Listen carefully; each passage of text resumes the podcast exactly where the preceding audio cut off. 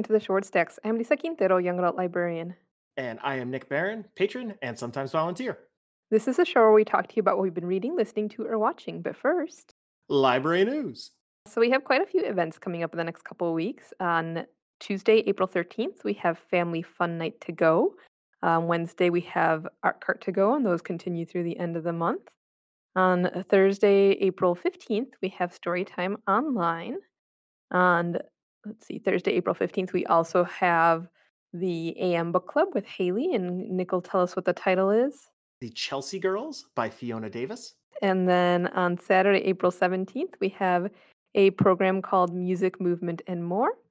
On April 20th, which is a Tuesday, we have another Rhyme Time Tuesday. And on the 21st, uh, once again, there's Art Cart. On the 23rd, which is a Friday, there's a grown up take and make kit. And that I believe they're making um, bird feeders, like little like suet kind of bird feeders. Yeah, it says pick up a kit to make your own bird feeding seed cakes. There you go. And then on the 27th, there's the Shorewood Architecture Reflects Village History, the building of Shorewood. Um, so all these are virtual and they are available on Zoom. So you, you can go ahead and go to our calendar, and on the calendar, you'll find the links for all of the different events. The music movement and more requires registration. So if you are interested in that one, be sure you register through the calendar. All of the rest of them are just pop in events or take and make kits. Architecture stuff is always interesting. I'm just putting that out there. Yeah, yeah, no, I've uh, we actually have a display of architecture books right now about Shorewood and Milwaukee right next to the reference desk, and I was looking through some of them, and they're really neat. Um, so I'm curious about that one. Might pop in for it myself, and maybe you can join me if you like.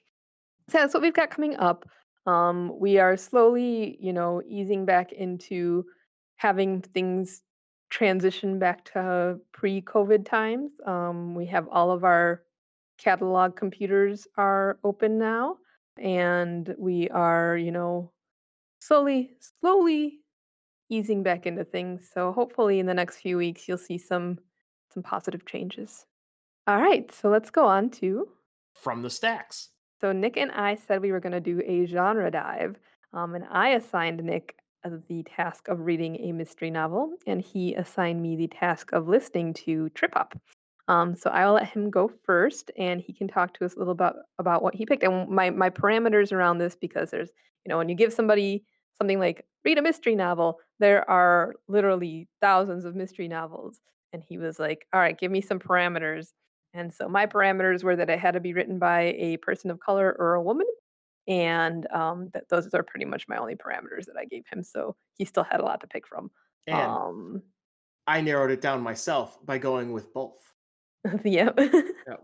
Yeah, so I, I did a uh, did a, a Google search to uh, I typed in I, I think it was uh, black female mystery author just to see what would come up, and the first name that came up was Barbara Ann Neely. Mhm. And I looked over, uh, you know, what her her history of writing was like, and I was like, oh, this person sounds interesting. Uh, so I am going to uh, I'm going to start at the beginning because she's she's written or she had written four different books about a character by the name of Blanche White. Okay. And uh, so I uh, I decided to go with the first one, Blanche on the Lam, having really other than the fact that Barbara Neely had kind of like a she was a, a fan of Toni Morrison and that she had an interest in activism that uh, that would shine through in her writing, or that's that's what they said. And so I was like, Mhm. okay, I'm gonna I'm gonna dig a little deeper. Cool. Also, And you so, you listened to this uh, on Hoopla? Hoopla. Hoopla, okay. And then just so p- listeners know as well, we have Blanche on the Lam here at Shorewood in paperback, but it appears to be the only Barbara Neely book that we have in Shorewood. All the other ones are available in book format through other libraries, so you can come in and request them as well. Sorry to interrupt. Uh, keep yeah, no, keep going. all, all important information. Yes. Um, so yeah, so so I started this book because I move slow, notoriously slow. Um, I ended up having to uh, check it out on Hoopla three separate times. Okay. Um, yeah, So it's taking like three months. Yeah. it took me three months to listen to eight hours of speaking. But actually, you know that that makes it sound like is a struggle. But I just I listen to so so many other things that I get distracted. Mhm. Um, Yeah, but and, like, the thing that the reason that I assigned it to you is I know that you're not somebody who reads a lot of mysteries necessarily, and, you know, I kinda wanted your take on it as somebody who is not into that, and so, like, you know, I know that had it been one of your genres, you probably would have gotten through it a little bit faster, but, you know, sometimes it takes a little bit longer when we're listening to things that aren't necessarily what what motivates us to read, but no, this this is true. But yeah, it was a very very interesting uh interesting book because I look at storytelling through a role-playing game lens. There are certain things that I understand about mysteries that are taken from role-playing games, Mhm, like getting people into the mystery right away. And so at first, the thing about Blanche on the Lam, I really liked how this book set up Blanche as a character. mhm, Um, but I expected the mystery element to jump in a lot quicker. It was mhm, it was at least two to two and a half hours before the the mystery got set up. But okay, to to, to give a, a, a brief overview, Blanche is on the lam because uh, she actually goes to the the book starts off with her going to court because of an unpaid bill, and because of this unpaid bill, they are going to uh, sentence her to like a month in jail. And she doesn't want to doesn't want to go to jail because she's got kids and though she's got her mom can take care of the kids she doesn't want to be separated from her kids and it's all so stupid because it's over a bill. Mhm, and it's a bill that she could that that if if there was just one more day the bill would have gotten paid. Mhm, um so it's just this very very like kind of like frustrating setup. Mhm, and it's not in a big city and there is a bunch of commotion in the courthouse and she makes a split second decision to flee and um, so she, she was in the ladies room she comes out of the ladies room there's all sorts of commotion going on in the courthouse show so she decides to slip out the back door. And then she's like what, what am i going to do?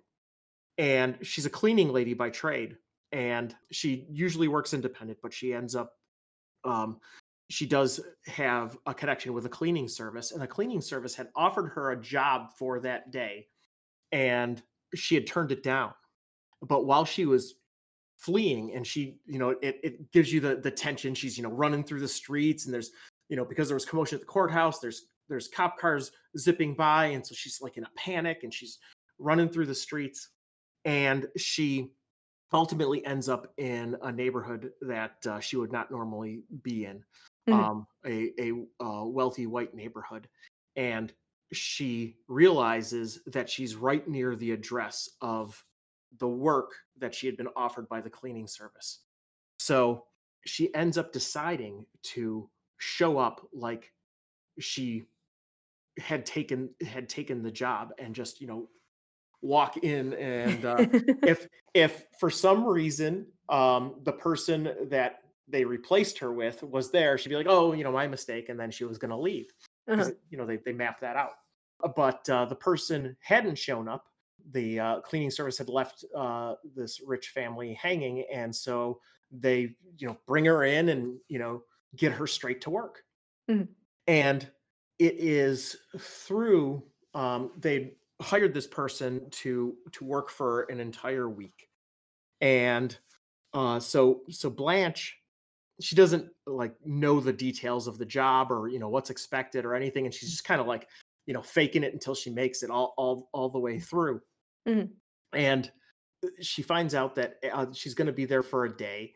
Um she starts they start introducing the characters of the house um and then after a day or two um the action moves to another like summer home.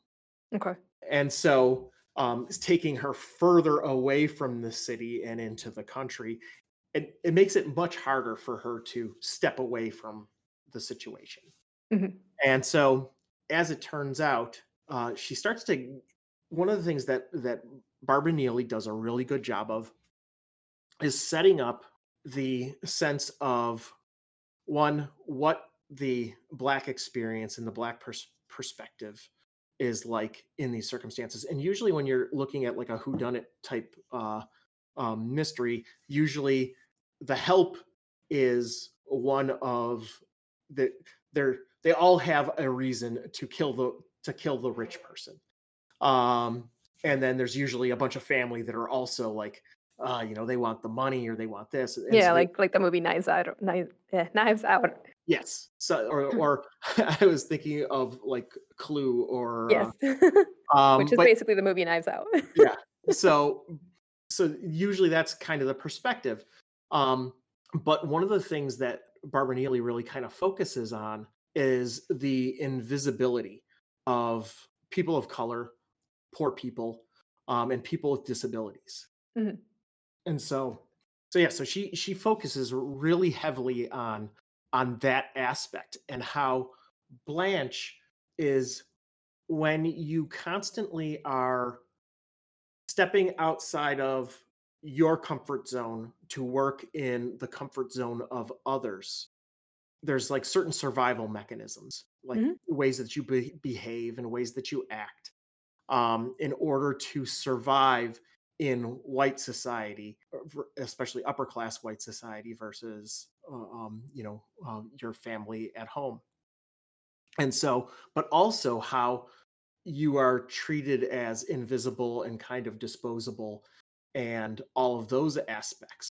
And it is because of that invisibility and her just natural observation skills, she starts mhm, to pick up that there is something untoward happening uh, in this house and between the members of this family. There's just something that's that's not right.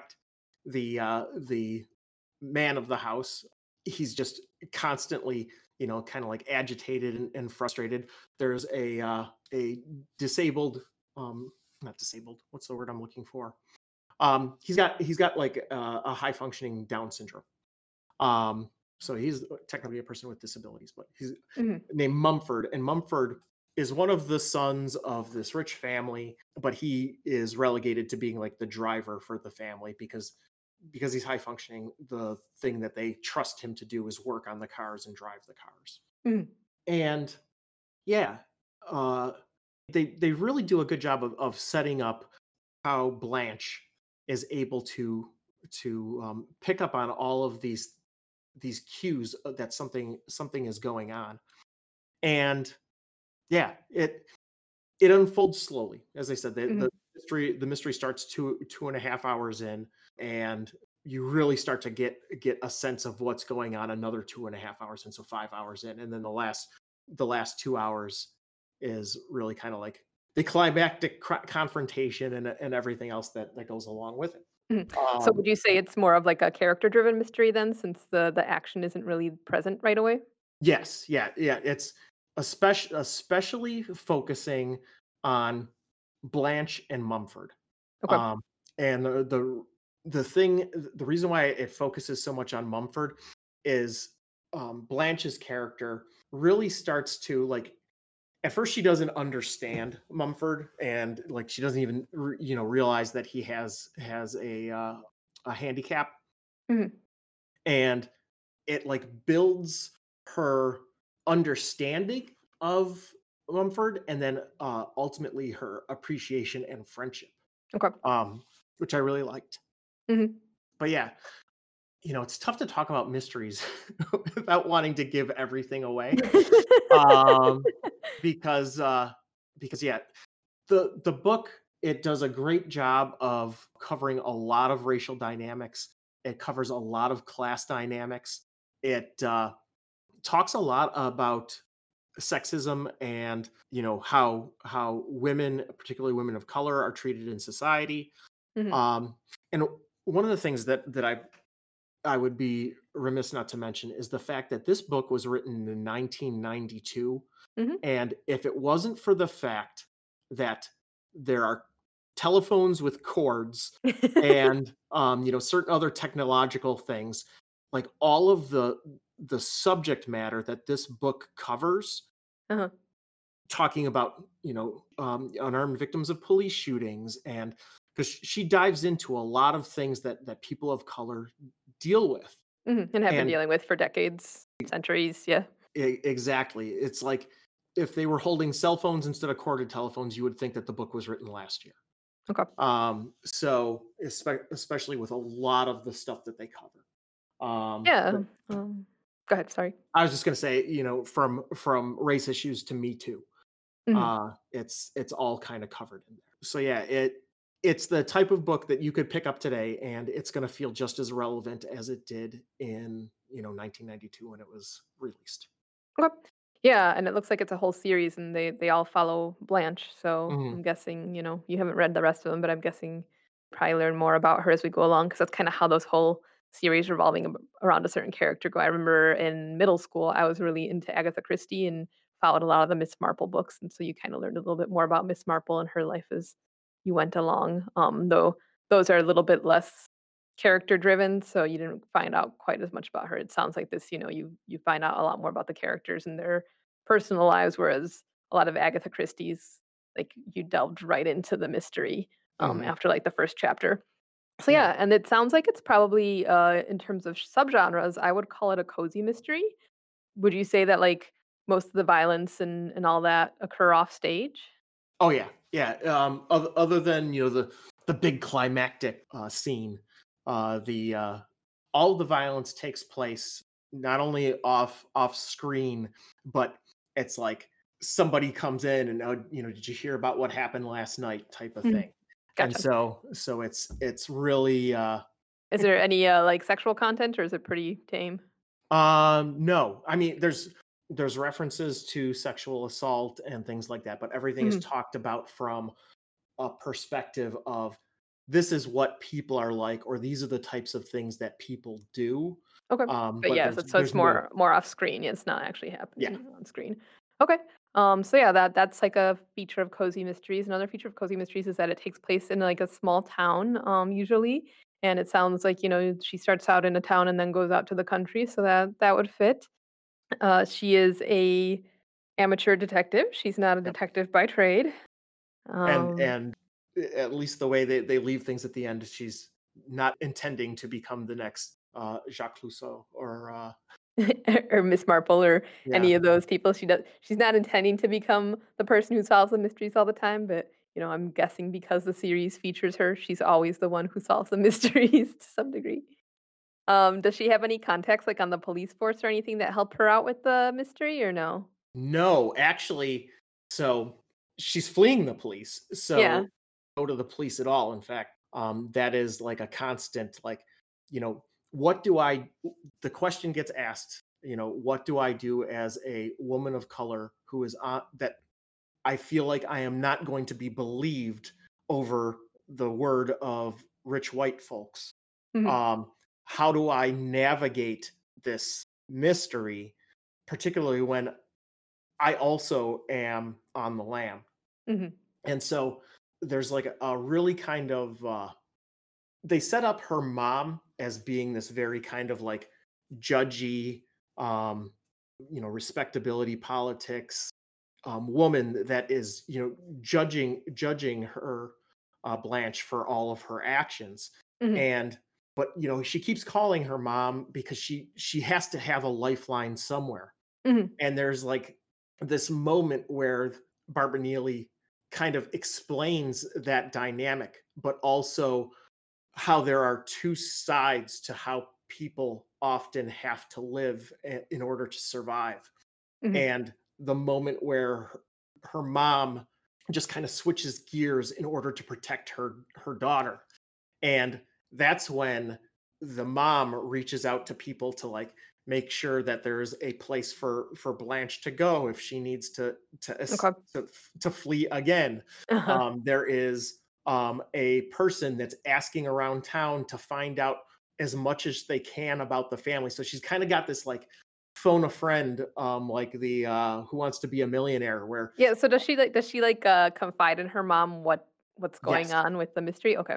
Yeah, and so so she tells her mom the details, but leaves out certain key points because she doesn't want her mom to worry at first. Okay. Um, but then the mom goes and talks to, um, you know, the the the neighborhood know-it-all, um, you know, The the busybody busybody, yeah. that then comes and gathers all the information on the family and starts feeding information to the mom, and the mom calls to pass that information on to so there's like this constant like give and take where Okay, Blanche so the mom basically serves the the role of what would have normally been like the police officer or like the exactly. yeah, or the friend in the authorities.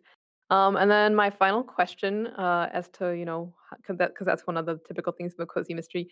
Um, my final question in terms of cozy mystery is, uh, without giving anything away. So in cozies, the the killers usually are not a psychopath or a serial killer, and they're Mhm. usually somebody who is taken in without violence and are usually somebody who the family knows and has like a grievance against the family that is often like something that's been generations in the making. Is that true for this this book? Um, without violence, um, Serial killer? Psychopath? so so not a so not not a not a serial killer. Well, Okay. no, because actually, it turns out that three people were killed. So I guess from from what you think of as a serial killer uh, versus somebody that kills multiple people to cover up their crimes. Uh-huh. Um, so yes, it, it's sort of um, ambiguously. Uh, this is just a uh, a person that thinks that they can get away with whatever they want because they've Okay. got money. Okay. Um, and Alright. so, That's we shouldn't give anything else away. uh, yes, you're right. Alright. Um, So if you like cozy mysteries, um, you should check out Blanche on the Lam by Barbara Neely. and Um uh, would would it qualify for somebody that's doing the Read Woke challenge? Oh yeah, totally. As it's you know, it would either qualify for the women's badge or the or it, it qualifies for both actually, and the you know uh, black author badge. So you could mark it down for both, or you can do different books for each. But yeah, I've gotta gotta log some in my read woke challenge on Beanstack. So Very good. so do you think you'll ever pick up another cozy mystery, or do you think that this was pretty much it? Um, that's a good question. Um, I kind one of the things that even though I've never read, I shouldn't say never. I, was just gonna say, I'm sure that I read like a choose your own adventure uh, when I was a kid that was a mystery. So, so I can't say that I've never read a mystery, but I actually I kind of like like the the idea of mysteries. Mhm. Um, and I think that reading mysteries is a, a it could you know sharpen up some of my because I, I pull everything back to role playing games and uh, so i think that uh, you know pulling some of those elements into my games i think would be a lot of fun Yeah. um and so you know reading reading another one that maybe falls more in my uh you know that might involve swords or lasers might be uh, might be more my thing. But I, I I also like when when we watch movies, I really like noir a lot, and so but noir mysteries are their own whole separate subgenre. So Yeah, well, there's a lot of different subgenres, you know. There's there's like the ones where um they follow like recipes or the cats or um those I can't remember what that subgenre is called. domestic, Um yes, the domestic mysteries. There's the thrillers that you know are more like high action packed CIA agents coming in and rescuing people and and solving a mystery together with, you know, usually like a damsel in distress, but sometimes, you know, it's the other way around and it's a woman saving a man or whatever. But yeah, um, you know, there's all sorts of different subgenres of of the mystery. when when you type in subgenres of mystery, the first article lists twelve. But then when I looked at other articles, there were other ones that were not listed in those twelve. So yeah, Well, yeah, because more have like been invented over time. You know, it's like like I remember around the time that the X Files came out in the '90s, all of a sudden a bunch of these mysteries came out that were like took place in in the American Southwest and involved things like indigenous folk tales and aliens and Mm. things like that. So, you know, like weird mixing of mystery with sci-fi with with, you know, folk tales and then ultimately it usually ended up being that like a human was in, was responsible for things, but I, I am typing in cryptid mystery subgenre because I'm curious. Cryptofiction, 90 books, Goodreads. There you go. Something something to explore. Alright. So let's move on to, uh, to Trip Hop. yeah, so I uh, have talked about uh, trip hop in a number of previous episodes, and I was hoping uh, that Lisa would uh, take a little time to explore this kind of it's kind of a small genre. I mean, it's, it's it, like all genres, it exploded, but really it it kind of originated with three three bands out of England, and so um, yeah, I wanted Lisa to explore that. So you know what what did you listen to, and what were your thoughts? So I listened to Tricky's Mixed Race, and that came out in 2010. And I listened to Protection by Massive Attack, which came out in 1994. Because when I kind of mentioned them to Nick, Nick was like, you know, the the birth of trip hop was in the 90s, so I figured I'd get one from from back in the 90s, and then I'd get something a little bit more a little newer and see, you know, what the difference was between them. Um, Nick listens to Portishead a lot at home, so I, I already was familiar with Portishead. Um, and I did a little bit of, of you know reading about trip hop.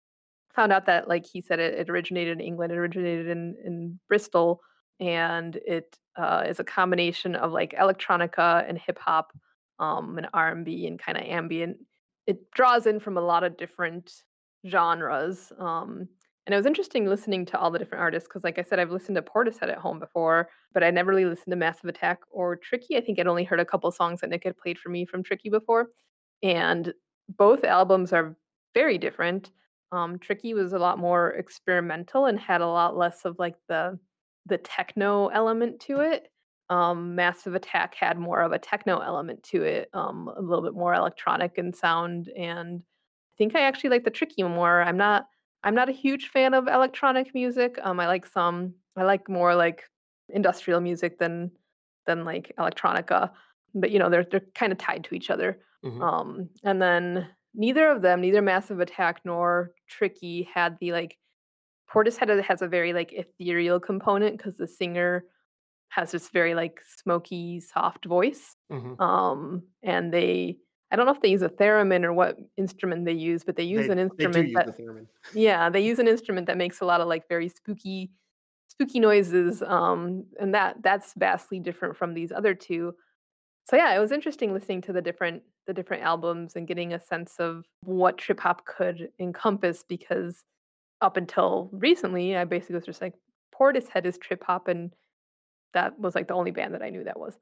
But, yeah, just like, you know, with with hip hop or with other genres that I that I listen to regularly, it's like there are so many different interpretations of what hip hop is or or you know what rock and roll is or what Mhm. punk rock is. I mean, there's just so many little subgenres within the genres and um it's interesting to see even within those subgenres how people differ from each other. Yeah.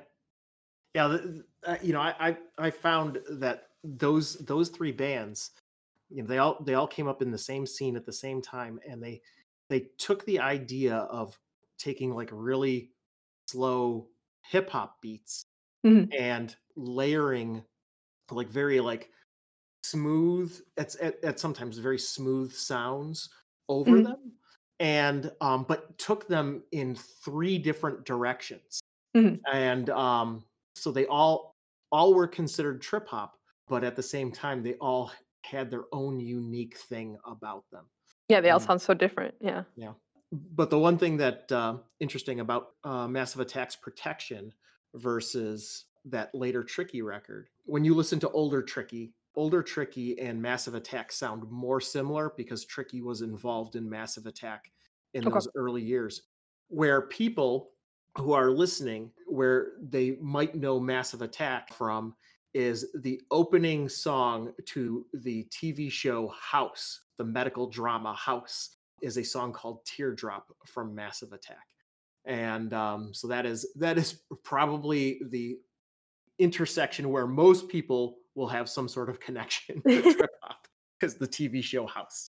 Well, I feel like a lot of people know who Portishead is, um, because when I mentioned Portishead, a lot of people have heard of them before, especially if they're around our age. Mhm, Um, because you know, they've popped up here and there, and and especially if you're somebody who is has, you know, delved into alternative indie rock kinda music. Um, I, uh, think it's really interesting how different they are. I feel like, you know, Massive Attack sounds like it could be something that would be in a cyberpunk movie, mhm, whereas I feel like Portishead would be something that if they're they were in a cyberpunk movie, they would be like the cabaret singer, um, in a smoky in a smoky room, you Yep. know? So, like so I guess say we were watching, uh, Blade Runner, you know, it would be like Massive Attack would be what was playing while Harrison Ford's walking around on the street, and I feel like Portishead would be what play what's playing when he goes into, like, the bar where all the replicants is that what they were called? I don't remember what they were called, where they all were working. Um, I don't really feel like Tricky would have fit into that, but I'll you know, the album that I listened to was from 2010, so, um, I don't know what early Tricky sounded like. The newer Tricky reminded me more of, like, things that, like, Lupe Fiasco and Kanye West have done, but with less less hip hop in 'em. Um, you know, bringing in a lot of sampling, um, a lot of, like, jazzy kinda stuff and mixing it with hip hop beats, which I found Yeah. interesting and I liked it a lot. Yeah. Yeah, he he definitely mixes things up a lot. And uh, Mhm. just just out of curiosity, uh, I typed typed into uh, into the Google what soundtracks that uh, Portishead have been on, Mhm. and uh, Tank Girl, The Craft, Okay, um, yes, The Craft was a was a classic. yep, Mars Attacks, surprisingly. What? yes, Mars Attacks. But uh, yeah, I mean, the amount of things that Portishead's music has been in is extensive, Okay, including an episode of The Handmaid's Tale. okay. Um, but yeah, uh, all all three um, Tricky, Massive Attack, and Portishead, I believe, were extensively in uh, you know a lot of those like young hip movies, like uh, you know the equi- the equivalent of oh the one Internet 1990. Um, Johnny Mnemonic? not oh not Johnny Mnemonic though Johnny Mnemonic would would fit as well, but uh, uh, Hackers Oh, the Hackers, Hackers okay. soundtrack, um, Okay. which definitely has Sneaker Pimps, which is another like trip hop band that was like very adjacent to that scene. Okay. Um, but uh, yeah, it's it's an interesting genre, and it's it's interesting to see how it's evolved because one of the things that I listen to while I'm writing, Mhm. um, I stumbled upon there are lo-fi trip hop mixes on YouTube for doing homework Huh. and so it's there's no vocals and it's just like smooth trip hop beats and uh you just like listen to it for two hours straight um so that you can listen to music um without activating the parts of your parts of your brain that that interrupt Yeah, yeah, because yeah, language oftentimes will interrupt your thoughts. But yeah, very cool. Alright, uh, so that is our episode for this week. Uh, oh, wait you what? should tell tell people about um what trip hop uh um stuff is available in the catalog There's a lot of trip hop stuff available in the catalog. So I got actually got the the the Tricky and the Massive Attack. I bought got them both on CD from the library. I ended up having to request them from other libraries, but there were several Tricky CDs. Um, there were several Massive Attack CDs. Um, I know we have Portishead. Um, I'm sure you know you looked up, you could probably find Sneaker Pimps. I don't know. I don't know who else the trip hop bands are. I went with yeah the top three because you were like, go with the the OGs, and so I was like, all right, I'll go with the top three. Indeed. You can't miss with with the classics. And uh yeah, uh you can also uh get from County Cat the Saint soundtrack. Um which uh, has a bunch of stuff that would fall under that category. Really? Val Kilmer Yeah. that Val Kilmer movie? Yeah, the Val Kilmer movie and uh the it's got uh, a couple of uh sneaker pimps um but also a bunch of great mid 90s electronica um like the chemical brothers underworld moby um uh orbital all stuff that i listened to extensively uh Okay. in the uh, mid 90s and uh you never know you might get genre dived on uh those in the future Well, I know I watched that movie a lot when I was in high school because I used to have a crush on Val Kilmer. Um, yep I don't I don't I don't really remember the music, I just remember Val Kilmer. maybe the music will will, will bring back those those feelings so would you uh explore more trip hop in the future Uh, yeah, as as as, as, as a genre is it something you're like yeah i kind of like this or is it eh, yeah i can take it or leave it I think it's like I can take it or leave it. Um, I I enjoyed some of it a lot. It doesn't have the same effect for me that like hip hop does. Mm, Um, I tend to be somebody who likes music that has more of like a message to it, and a lot of trip hop is at least what I've what I've listened to so far didn't really have a message. It's just kind of like music and and some samples mixed in and maybe some ethereal singing, but I can't even really tell what she's saying. So, Yeah. um, and a lot of it doesn't sound, you know, like a lot of it sounds like it's, you know, about romance or things like that, which I don't mind songs like that, but um but yeah, it's just I it's not that I don't like it, I just it wasn't my favorite. Yeah. Of of of the 3, it's interesting that you enjoy you thought the the Tricky CD was interesting because if you were to listen to early Tricky, it's a mix of songs about romance and relationships and then also songs that have political subtext. They even they even uh, Tricky even covers, uh, on their first record, uh, covers a Public Enemy song. very cool. Well, maybe I have to check out some early Tricky. yeah. Um, you know, like a lot of things with music, it's it's just finding the the right artists for you, so Yep. This is true. All right. Okay. Well, as always, thank you for tuning in. You can find us on Podbean, Spotify, or iTunes. Until next time, thanks for listening and be well.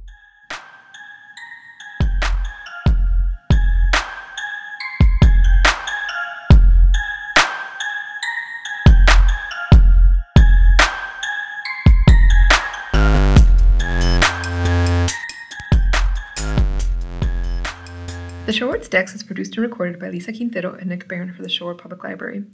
Music for the show is by Kevin MacLeod. The song is called Ice Flow and can be found at incompetech.com.